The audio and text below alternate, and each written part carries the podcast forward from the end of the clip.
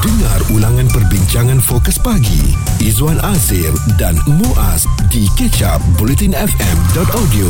Nadia, manifesto yang telah pun uh, dikongsikan oleh parti-parti politik ini pada pemantauan awak secara keseluruhannya kalau anda nak mengundi nanti kan, betul ke manifesto ni memainkan peranan yang besar? Yang besar itu bergantung kepada pandangan masing-masing tetapi mm-hmm. yang semestinya manifesto parti politik ni memang perlu menjadi salah satu faktor untuk kita uh, membuat penilaian okay. kepada siapa kita nak mengundi, siapa yang kita nak untuk membentuk kerajaan kita. Uh, saya rasa selain daripada manifesto ini kita juga perlu lihat kepada track record seseorang calon itu. Uh, apakah inisiatif ataupun usaha yang telah dilaksanakan sebelum ini? Adakah track recordnya uh, sesuatu yang baik ataupun uh, kurang memberangsangkan. Selain itu, populariti uh, calon itu juga penting. Uh, bukan sahaja di media sosial tetapi di luar media sosial. Adakah calon itu selalu turun padang berjumpa dengan rakyat, mesra rakyat atau tidak. Uh, dan selain itu, umur mungkin juga memainkan peranan. Uh, kita kita ingin mencari uh, golongan pelapis uh, politician ataupun uh, leader. Mm-mm pemimpin yang muda yang mungkin mempunyai idea-idea yang lebih fresh. Okay. Uh, itu yang kita mahukan. Jadi semua faktor ini perlu memainkan peranan uh, especially buat mereka yang akan mengundi untuk kali pertama kali mm-hmm. ini sebab kita dah ada undi 18 yang akan dilaksanakan untuk PRU uh, ke-15.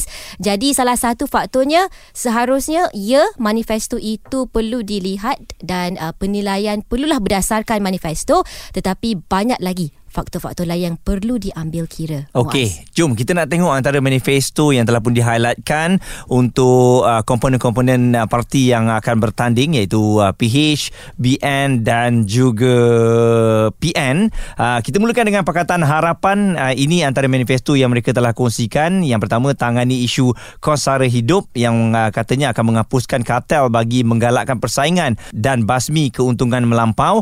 Uh, bekalan barangan makanan sentiasa mencukupi tapi agar tidak terputus yang menjadi punca harga naik tingkatkan intensif pengeluaran makanan dan juga mengkaji semula konsesi lebuh raya. Dan juga jaminan keselamatan makanan ataupun food security uh, mereka telah senaraikan uh, reformasi tanah pertanian pertanian moden dan pintar dan juga ingin menjadikan Malaysia sebagai negara ekspor pertanian dan juga untuk menarik pelaburan dan agropreneur muda Selain daripada itu juga highlight dari Perikatan Nasional ya manifesto yang mereka telah pun uh, kongsikan mewujudkan sejuta peluang pekerjaan berpendapatan tinggi dalam sektor ekonomi digital dan masa hadapan dalam tempoh lima tahun menjadikan agenda pembasmi kemiskinan dan merapatkan jurang ekonomi sebagai keutamaan kerajaan mewujudkan kad prihatin nasional bagi memberi akses kepada perkhidmatan kesihatan terpilih secara percuma di klinik swasta dan hospital kerajaan juga menyediakan perkhidmatan bas sekolah dan pusat penjagaan percuma bagi kumpulan miskin dan miskin tegar. Dan kita lihat satu lagi manifesto daripada Barisan Nasional uh, yang telah disenaraikan adalah penghapusan kemiskinan sekali lagi melalui uh, skim bantuan pendapatan asas automatik yang memberi tambahan kepada setiap isi rumah berpendapatan bawah 2208 sebulan. Uh, jadi juga uh, mengurangkan 2% cukai pendapatan ke atas mereka yang berpendapatan RM50,000 hingga RM100,000 setahun dan juga uh, untuk untuk menjadikan wilayah Sabah dan Sarawak sebagai hub keselamatan negara yang baru dan juga sebagai gergasi ekonomi negara yang baru dan juga pembinaan lebih banyak hospital pakar untuk disiplin seperti penyakit berjangkit dan juga kesihatan mental. Itu antara sedikit yang kami highlightkan dalam manifesto yang telah pun uh, dikongsikan oleh BN, PN dan juga PH. Sebenarnya ada banyak lagi. Cuma adakah manifesto ini uh, membuka mata anda untuk mengundi parti-parti untuk mengundi parti-parti mana yang menjadi uh, pilihan ataupun manifesto ni sekadar mungkin ianya kalau kami menang kami akan uh, laksanakan uh, kalau kami mampu eh. Jadi sekarang ini manifesto banyak yang katanya manifesto bukan dijanjikan bulan dan bintang. Manifesto yang mereka yakin kalau menang mereka boleh jayakan dan mereka akan uh, praktik uh, dan mereka akan laksanakan dalam tempoh 5 tahun. 5 tahun eh. Kalau kita lihat tadi uh, dalam banyak-banyak manifesto yang kita uh, telah sebut tadi yang uh, diutarakan adalah kos sara hidup antaranya uh, jaminan keselamatan makanan, membasmi kemiskinan, peluang pekerjaan, pendidikan dan juga ada jaringan tentang jaringan internet. Uh, of course itu sangat penting uh, jaringan internet. Tetapi mungkin ada juga uh, isu-isu yang ter- tidak diketengahkan tetapi mungkin rakyat kita uh, looking forward sebenarnya untuk manifesto ini meliputi uh, perkara-perkara seperti ini. Kalau Muaz seperti saya, mm-hmm. uh, saya tidak lagi lihat uh, mungkin ada manifesto yang menyebut tentang perihal environment mm-hmm. ataupun perubahan iklim iaitu uh, climate change sebab sekarang kita tahu dengan keadaan negara yang banjir banjir yang luar biasa hujan yang luar biasa tidak tentu masa dalam setahun itu kita, sangat evident sangat terbukti bahawa climate change is real mm-hmm. okey jadi itu yang uh, pada pandangan Nadia mungkin tak dimasukkan tetapi saya yakin uh, manifesto ni adalah mereka dah kaji dan uh, mestilah ianya popular eh supaya dapat memenangi hati uh, rakyat yang sedang memerhatikan perkara ini. Jika anda terlepas topik serta pendapat tetamu bersama Fokus Pagi Izwan Azir dan Muaz stream catch up di blutinfm.audio. Intipati manifesto yang menjadi tarikan saya akan mengundi di Parlimen Ampang manakala Nadia di Parlimen Gombak. Betul. Ya walaupun kami ni sehighway lah kita boleh katakan tapi parlimen yang berbeza eh. Dan juga panas eh. Ha-ha. Kawasan parlimen yang panas. Betul. Ya uh, dan kita nantikan ya um, sebab uh, manifesto ni mungkin ada manifesto yang besar dari setiap parti. Ada juga manifesto yang kecil iaitu dari uh, segi calon sendiri. Kan uh, calon-calon ni yang katanya kalau saya menang apa yang saya nak buat ya mewakili diri mereka sendiri kan. Kita juga nak tahu macam mana nak membezakan antara manifesto yang berbeza ini, mm-hmm. apa yang perlu kita ambil kira, apa yang kita perlu tengok dan bagaimana kita nak menilai uh, dan uh, aplikasi ketika hari mengundi nanti. Mm-mm. Dan satu lagi ada yang kata uh, manifesto ni tiru nilah, yang tu tiru nilah kan. Uh, tapi kita tengok highlightnya adalah tadi untuk membantu mereka yang susah ataupun miskin tegar. Uh, mungkin itu kebetulan lah eh. Uh, kebanyakan manifesto yang uh, telah pun dihighlightkan. Profesor Dr. Awang Azman Awang Pawi, penganalisis politik UM bersama dengan kita. Dan uh, Prof, kalau lihat secara keseluruhannya ya. manifesto untuk PRU 15 ni ke semua parti yang telah pun uh, diberitahu tadi, Prof tengok bagaimana? Adakah kebetulan sama ataupun itu memang di-highlightkan untuk PRU 15 kali ini? Kalau kita lihat eh manifesto yang ditawarkan oleh parti-parti yang bertanding, baik Barisan Nasional, baik Pakatan Harapan maupun Perikatan Nasional pada pilihan raya umum kali ini, kita lihat masing-masing mereka untuk menawarkan yang terbaik untuk rakyat uh, untuk memulihkan ekonomi, untuk mengatasi kos uh, sara hidup yang tinggi dan meningkatkan uh, tabir urus yang lebih baik. Jadi uh, kita lihat pelbagai tawaran. Tapi yang perlu kita lihat sejauh mana tawaran yang mereka uh, tawarkan tersebut bersifat realistik, Mm-mm. mampu dibuat. Uh, kita tak mahu tawaran tersebut hanya manis mulut di bibir tapi hujungnya agak tawar. Mm-hmm. Itu yang pengundi perlu ambil tahu. Uh, definasi uh, manifesto ini adalah uh, merupakan sebuah package policy yang diperjuangkan oleh parti dan juga uh, manifesto ini tiada implikasi undang-undang ataupun tak ada legal implication. Mm-hmm. Jadi jika inisiatif yang disenaraikan yang dilontarkan tidak dilaksanakan, tidak ada uh, kesannya dari segi undang-undang. Jadi Prof apakah uh, nilai ataupun value manifesto ini sebenarnya? Okey, manifesto itu ialah gambaran komitmen. Manifesto adalah cerminan. manifesto adalah cerminan sikap, pemikiran, uh, kejujuran, uh, keikhlasan dan tanggungjawab uh, sesebuah parti politik untuk menawarkan sesuatu. Walaupun dia tidak terikat dengan undang-undang tapi apabila kita berjanji itu contoh kalau kita nak berjanji kepada seseorang itu tapi kita mengkuri tak mungkin kita nak saman uh, apa tu kawan kita tapi kita akan menjauhi kawan kita tersebut Mm-mm. jadi itulah analogi dia Okey. Dan Prof, bagaimana pula dari segi ketakutan ataupun traumanya uh, masyarakat ni apabila sebelum ini ada yang mengatakan manifesto ni bukan kitab suci yang kita kena ikut. Ya, ini bermakna ianya boleh berubah-ubah mengikut keadaan semasa. Pandangan Prof, adakah ianya memberi kesan juga kepada rakyat Malaysia mengenai manifesto ni? Ya, uh, saya setuju. Eh, apabila manifesto dianggap bukan kitab suci uh, oleh seorang pemimpin tertentu saya kira ia memberikan satu trauma kepada pengundi untuk mengundi lagi uh, khususnya uh, untuk uh, tokoh politik tersebut uh, jadi ia merupakan satu uh, pengkhianatan kepada apa yang diharapkan oleh uh, oleh pengundi. Sebelum itu mereka dijanjikan dengan pelbagai. Walaupun tidak ada ikatan undang-undang seperti yang uh, diminta tadi tapi itu soal uh, hati budi soal kejujuran soal tanggungjawab soal moral apabila kita berjanji dengan seseorang. Jadi uh, perkara inilah perlu diingatkan oleh pengundi supaya kita menjadi lebih kritis dalam menilai uh, janji tawan-tawan mereka kepada rakyat uh, kepada pengundi. Perkara ini perlu dilihat uh, supaya mereka tidak bebas. Uh, uh, manifesto dijadikan satu perkara bebas untuk mereka untuk cakap apa saja. Sebab itu pemimpin politik yang yang menyatakan bahawa uh, manifesto bukan kitab suci kita lihat parti dia tidak berani menyebut selalu perkataan manifesto itu sendiri Mm-mm. sebab rakyat masih ingat lagi pengundi masih ingat lagi kata-kata uh, tokoh politik uh, Supama itu Uh, Prof, kalau kita tengok uh, isu-isu ataupun polisi polisi dan dasar-dasar yang diperjuangkan oleh uh, parti dalam manifesto ini mungkin ada yang sama di antara parti politik yang berbeza. Tetapi yang membezakan mungkin perincian yang diberikan. Ada yang lebih detail, ada yang kurang detail, ada yang hampir 100 muka surat, ada yang hampir 50 muka surat.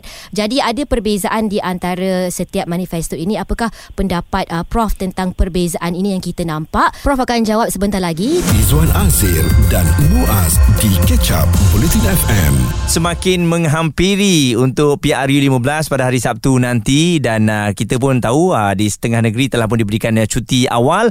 Ini bermakna anda akan uh, pulang awal untuk nak mengundi nanti berhati-hati dan mungkin bila sampai ke tempat masing-masing nanti barulah nak tengok manifesto apa eh untuk um, parti yang saya nak undi ni masa tu lah baru decide dan ada yang kata bila dah masuk dalam dewan tu baru nak decide nak pangkah yang mana nanti Nadia. Dan juga kita tengok manifesto uh, dasar-dasar dan polisi yang dibentangkan ada yang sama di antara parti-parti politik ini. Tetapi yang membezakan mungkin perincian yang ditawarkan ataupun yang diberikan. Ada yang sangat detail ada yang tidak. Prof Dr Awang Azman masih lagi bersama kita. Jadi Prof kita nak tanya apakah yang membezakan antara manifesto yang uh, pelbagai daripada pelbagai politik parti politik ini uh, ada yang membuat perincian yang lebih detail ada yang tidak? Jadi apakah uh, perbezaan perbezaan yang mungkin kita boleh bawa dalam penilaian kita sebagai seorang pengundi? Okey, uh, yang pertama kita perlu menilai uh, antara tawaran-tawaran tersebut yang mana lebih realistik, bukan yang mana lebih baik. Uh, hmm. Pada ketika inilah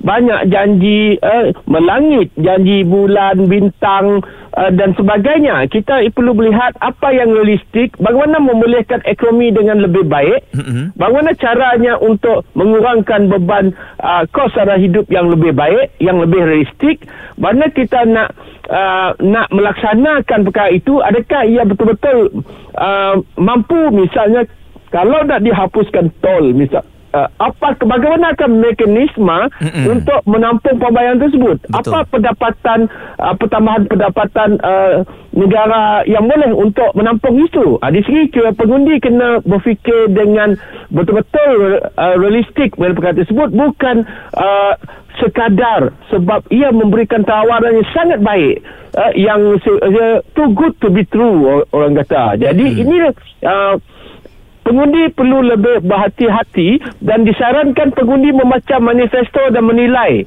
uh, uh, dengan kritis dengan bijaksana. Jangan terpengaruh dengan uh, kempen-kempen yang belum tentu uh, uh, tepat dan betul pengundi perlu uh, literasi politik uh, ataupun pengetahuan tentang manifesto itu sendiri pengundi perlu mengkaji dengan sebaik-baiknya supaya pengundi tidak menyesal nanti selepas mengundi selepas pembentukan kerajaan. Sudah terlambat sudah ketika itu. Okey Prof um, siapa saja yang memimpin kerajaan selepas ini uh, mereka akan menghadapi satu cabaran untuk 2023 keadaan ekonomi di seluruh dunia. Jadi Prof saya nampak manifesto kali ini dia tak um, menjanjikan yang bukan-bukan contohnya menghapuskan PTP, PTPTN uh, hari ini menang besok minyak turun dan sebagainya. Kali ini nampaknya uh, manifesto tu boleh kita katakan biasa-biasa saja sebab um, sialah cabaran ini yang bakal mereka hadapi. Pandangan prof.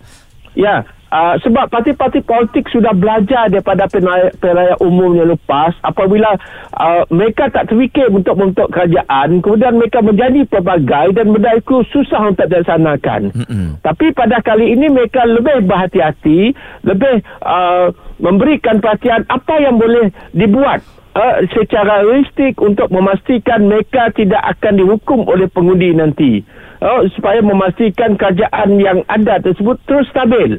Dan buka, dan uh, perkara tawaran yang mereka uh, tawarkan itu juga uh, masa dapat diterima dengan akal yang sihat. Uh, bukan uh, sukar untuk diterima tapi uh, sangat baik untuk uh, untuk uh, berlaku. Uh, jadi uh, inilah parti uh, politik uh, lebih berhati-hati dalam soal ini. Malah ada yang tidak berani bercakap banyak tentang manifesto mereka. Hmm. barangkali mereka sendiri kurang yakin tentang manifesto yang mereka bawa Uh, jadi uh, itu juga yang kedua yang kedua ingin saya tekankan uh, mengikut kajian hanya sekitar uh, 7 hingga 11% saja yang membaca manifesto keseluruhan. Betul. Jadi dicadangkan pengundi uh, untuk mencari manifesto secara penuh. Bukan diambil secara uh, segmented, uh, secara dipetik, dipetik sikit tapi kita kena kaji keseluruhan. Jangan ambil di luar konteks. Kena kaji setiap manifesto itu. Itu um, dengan itu kita boleh melakukan perubahan kurang kepada diri kita sendiri supaya tidak tertipu dengan manifesto supaya kita dapat meneliti dengan lebih menyuruh. Uh, bukannya satu saja tapi menyuruh pelaksanaannya. Jadi kita perlu uh, dicadangkan pengundi sebelum mereka mengundi sehari dua hari mereka sudah dapat cuti. Mereka perlu mengkaji manifesto. Terutamanya manifesto tiga parti utama misalnya uh, PH, Bahasa Nasional uh, dan seterusnya. Jadi kita boleh uh, lihat uh, uh, bagaimana uh, manifesto itu dari A sampai Z. Okay. Bukannya kita dengar daripada kawan saja, bukan kita mm-hmm. dengar daripada ceramah semata-mata, bukan kita dengar daripada media sosial yang boleh mengelirukan kita. Walaupun Prof ada sebut tadi parti politik mungkin kurang yakin dengan manifesto mereka ini sendiri, tetapi adakah pada pada pendapat Prof uh, mereka patut menyatakan tempoh masa sebenarnya mm-hmm. uh, untuk yang diperlukan untuk melaksanakan dasar-dasar yang telah dibentangkan. Adakah ini patut menjadi satu kewajipan? Uh, kalau kita lihat setengah manifesto Suci Barisan Nasional mereka ada memberikan tempoh tertentu bagi pelaksanaan. Uh, saya kira uh, parti lain yang, yang bertanding saya, saya lihat uh, agak kurang uh, melihat bagaimana tempoh pelaksanaan tersebut. Uh, berdasarkan pemantauan saya dengan uh, apa tu meliti manifesto ada beberapa perkara itu dia bagi tempoh. Tempoh dalam masa 36 bulan misalnya ada satu. Uh. Uh, begitu juga dalam uh, dalam aspek uh, apa apa tu uh, bagaimana nak mengurangkan skim bantuan pendapatan asas bagi isi rumah berpendapatan kurang 2208. Mm-hmm uh, yang uh, bagaimana untuk mengatasi uh, kemiskinan tegar itu uh, dengan kerajaan uh, memastikan uh, top up akan dilakukan. Yang ini akan dilakukan dalam tempoh ini. Uh, maknanya benda, sebaik selesai benda itu boleh dilaksanakan dengan lebih rasional. Uh, dengan caranya dengan mekanismenya. Uh, itu antaranya. Tapi uh, tidak semua parti ataupun tidak semua manifesto uh, ada menawarkan supama tersebut. Um, ia dilakukan melalui perancangan amal dan usaha mereka panggil padu tersebut. Profesor Dr. Awang Azman Awang Pawi penganalisis politik UM. Dengar ulangan perbincangan fokus pagi Izwan Azir dan Muaz di kecap bulletinfm.audio. Kita menganalisis dan juga melihat jugalah intipati manifesto yang menjadi uh, tarikan seperti Profesor Awang kata tadi kebanyakan ni hasil kajian dia eh ramai yang tak membaca pun manifesto yang telah pun diberikan oleh parti-parti politik ni dan bila dia tengok hmm, biasa je kebanyakannya. Sebab tu kita tengok pun uh, kebanyakan yang berkempen pun tak jual sangat manifesto ni. Tak tahulah ini pendapat saya dan uh, betul hasil kajian daripada Profesor Awang tadi pun uh, mereka berpendapat yang sama. Saya mengambil sentimen yang sama. Mm-hmm. Saya lihat parti-parti politik ini kurang mewar-warkan manifesto mereka. Uh, mereka lebih suka berkempen dengan cara yang lain betul. pada kali ini. Mungkin mm-hmm. menggunakan media sosial dengan lebih ekstrim ataupun dengan lebih meluas. Mm-hmm. Hmm, okey, kita ada Munira. Um, pandangan anda mengenai manifesto ni, adakah anda melihatnya ataupun sebenarnya tidak anda melihat kepada calon dan juga parti? Okey, uh, bagi saya kali ini kita boleh melihat manifesto tu sebagai guideline um, untuk menilai buah fikir uh, setiap parti-parti politik yang ada dekat Malaysia ni. Um, cuma saya nak berha- ber- menasihatkan semua orang uh, supaya tidak berharap benda ni akan menjadi realiti sebabnya um, saya tak tahu saya menjangkakan kita tak akan dapat um, apa uh, simple majority untuk tidak salah satu parti tu. Jadi bila kita nak cakap pasal um, nak menubuhkan satu polisi, satu undang-undang apa-apa yang dia nak tubuhkan ni, it uh, agak susah bagi saya lah. Uh, sebab nanti kita akan go through parlimen and then parlimen pula akan ada pecahan yang banyak uh, melalui parti-parti kan. Mm-mm. So itu bagi saya lah. Bagi saya kita boleh menganggap itu sebagai uh, guideline untuk kita nilai uh, buah fikir uh, politician yang ada. Cuma saya suka dengan ada pendekatan uh, apa uh, orang berkempen sekarang hanyalah untuk menilai uh, values yang diorang bawa setiap uh, politicians tu and then juga uh, kita nak tengok siapa p- uh, PM kita. Okey. Ah, Macam awak ya. sendiri Munira, apa yang awak tengok kepada parti-parti politik ni? Kalau manifesto tadi awak kata jangan berharap, apa lagi yang anda boleh harapkan ataupun yang anda lihat kepada parti politik yang bertanding? Uh, saya lihat values and then apa yang dia orang uh, tawarkan uh, especially PM lah kalau dia orang jadi PM apa yang dia orang tawarkan Mm-mm. dan saya juga sebenarnya suka tengok Malaysia ni uh, progresif uh, di mana bila saya kata progresif saya tengok satu je lah media. Dekat Malaysia ni saya nampak ada corak berubah tau dari segi media dari segi keterbukaan untuk memberi pendapat. Um, bukan kepada rakyat je kepada uh, pengamal apa uh, uh, journalism kan. Uh, Mm-mm. kat situ kita nampak ada progress.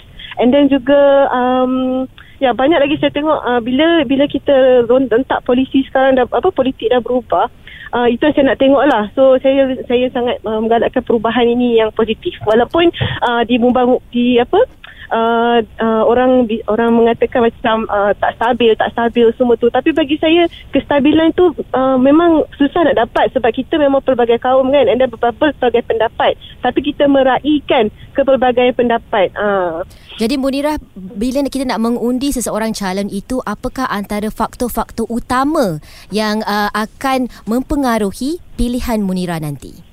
saya tengok track record, pengalaman, uh, keyakinan dan juga kewibawaan dia untuk mengawal um, ka- kalau sekarang kita semua ada pakatan eh. Saya tak ada pakatan ni, ada pakatan ni, ada pakatan ni. Tiga benda pakatan yang saya nampak. Gabungan. Lah. Uh-huh. Ah gabungan. Ah jadi uh, saya nak tengok yang untuk tampuk pemimpinan tu saya rasa dia boleh kawal semua. Ah yang tu kat situlah saya akan nampak ah dan berdasarkan pengalaman dan juga dia punya expertise dalam bidang ekonomi ke bahagian apa ke.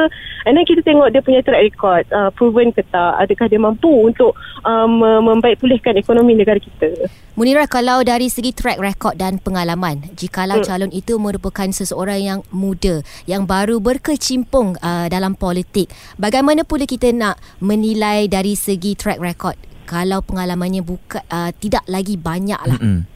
Hmm, okay. Kalau dalam corporate kan, kita akan tengok macam mana dia climb the corporate ladder eh. Okey. Uh, tapi kalau dalam politik, saya suka juga tengok benda tu. Macam mana dia build up dia punya pengalaman. Okay, mungkin daripada zaman universiti. Betul tak? Saya akan tengok tu juga.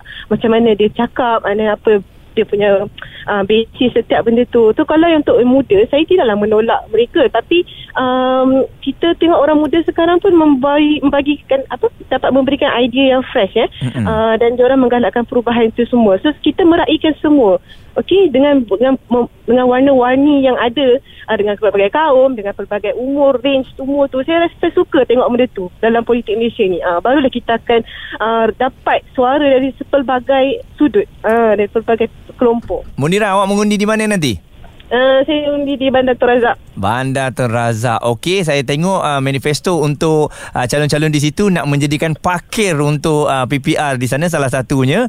Uh, kan? Uh, kita lihat itu sama ada boleh ke tidak kan. Okey. Uh, tapi memang sangat-sangat memerlukan lah. Okay. Selamat mengundi. Selamat mengundi juga semua. Pilihan bijak buat pilihan bijak. Kejap lagi kita akan bersama dengan Profesor Madya Dr. Ahmad Razman Abdul Latif uh, dari segi ekonomi pula. Manifesto ini memberikan implikasi yang besar terhadap ekonomi kalau betul-betul ianya terpilih dan akan dilaksanakan. Jika anda terlepas topik serta pendapat tetamu bersama Fokus Pagi, Izwan Azir dan Muaz, Stream Catch Up di blutinfm.audio. Manifesto manifesto yang telah pun anda baca, adakah anda bersetuju ataupun anda yakin manifesto tersebut akan dilaksanakan apabila parti-parti ini menang nanti? Hari ini kita bersama Profesor Madya Dr. Ahmad Razman Abdul Latif iaitu penganalisis ekonomi Putra Business School daripada UPM untuk berbicara tentang manifesto yang telah dikeluarkan oleh parti-parti politik untuk PRU 15. Jadi Prof, uh, soalan pertama saya adalah uh, topik-topik ataupun dasar-dasar yang dibentangkan uh, adalah kos hidup, jaminan keselamatan makanan, uh, perkara-perkara atau isu-isu politik dan sosial yang memberi impak kepada rakyat jelata. Tetapi uh, pada pendapat Prof, adakah uh, ini holistik, cukup holistik? Adakah ada dasar-dasar yang tidak disentuh tetapi uh, perlu sebenarnya? Ya, ini dia dan Muaz. Apabila kita mendengar uh, segala manifesto eh, yang dibentangkan oleh uh, parti-parti politik yang bertanding untuk pilihan raya kali ini, memanglah kita lihat uh, manifestonya merangkumi banyak inisiatif, banyak mungkin dianggap sebagai janji lah untuk eh, diberikan eh, kepada uh, pengundi dan juga rakyat Malaysia selepas pilihan raya. Dan kalau kita lihat uh, kalau tema uh, manifesto kali ini lebih berupa kepada menangani uh, isu uh, kos hidup yang tinggi. Kita lihat ada manifesto, ada parti yang menjanjikan uh, bantuan bulanan uh, bukan setakat apa kata uh, one off sahaja. Ada yang uh, apa mahu menjanjikan uh, kenaikan uh, gaji uh, minima mm-hmm. dan ada juga yang menjanjikan orang kata pembangunan uh, infrastruktur ataupun orang kata kemudahan fasiliti ya supaya uh, orang kata uh, uh, gaya hidup itu lebih sempurna. Tetapi kalau kita lihat eh, semua ini adalah orang kata uh, yang mahu dilakukan tetapi setiapnya ada kos uh, iaitu di mana uh, kita fah, kena faham uh, bahawa apa sahaja yang dijanji itu memerlukan perbelanjaan memerlukan uh, hasil uh, daripada sumber yang mana harus diketahui mm-hmm. sebab kita lihat uh, sebelum ini apabila uh, apa uh, mahu melaksanakan sesuatu itu uh, sama ada terpaksa mengurangkan perbelanjaan ataupun meningkatkan hasil pendapatan lah, melalui uh, pengenalan cukai baru ataupun peningkatan kadar cukai. Oleh itu kita lihat uh, rakyat ataupun pengundi lah harus peka bahawa uh, kalau melihat janji-janji ataupun manifesto ini perlu difahami ya, bahawa akan ada juga kata kos untuk melaksanakannya nanti. Mm-mm. Dan uh, kos itu juga uh, Prof uh, dijangka mungkin sedikit uh, mengalami cabaran pada tahun hadapan. Jadi ini bermakna kalau siapa saja yang memimpin Malaysia ni mereka kena tunaikan semua yang mereka bagi tahu tu. Uh, cuma ada ke manifesto yang bagi tahu uh, cara mereka untuk mendapat kembali duit tersebut Prof untuk menjana ekonomi kita Prof? Ha, itulah Muaz tanya soalan yang amat baik sekali sebab kalau tengok dalam manifesto tu memang mm-hmm. tak nampak sangat eh, bagaimana mereka mahu orang kata menambah uh, hasil ataupun mengurangkan perbelanjaan kerana ianya mungkin tidak popular. Mm-hmm. Kata kalau kita lihat tidak ada satu manifesto pun yang akan kata uh, akan memperkenalkan kembali GST. Betul. Walaupun itu adalah mungkin satu cara yang paling mudah untuk menambah hasil. Kita lihat tahun 2017 kutipan GST sekitar 45 bilion dan tetapi apa uh, rakyat harus uh, meminta setiap parti lebih telus uh, lebih orang kata transparent lah membentangkan bagaimana perbelanjaan apa ataupun semua inisiatif ini dapat dilaksanakan.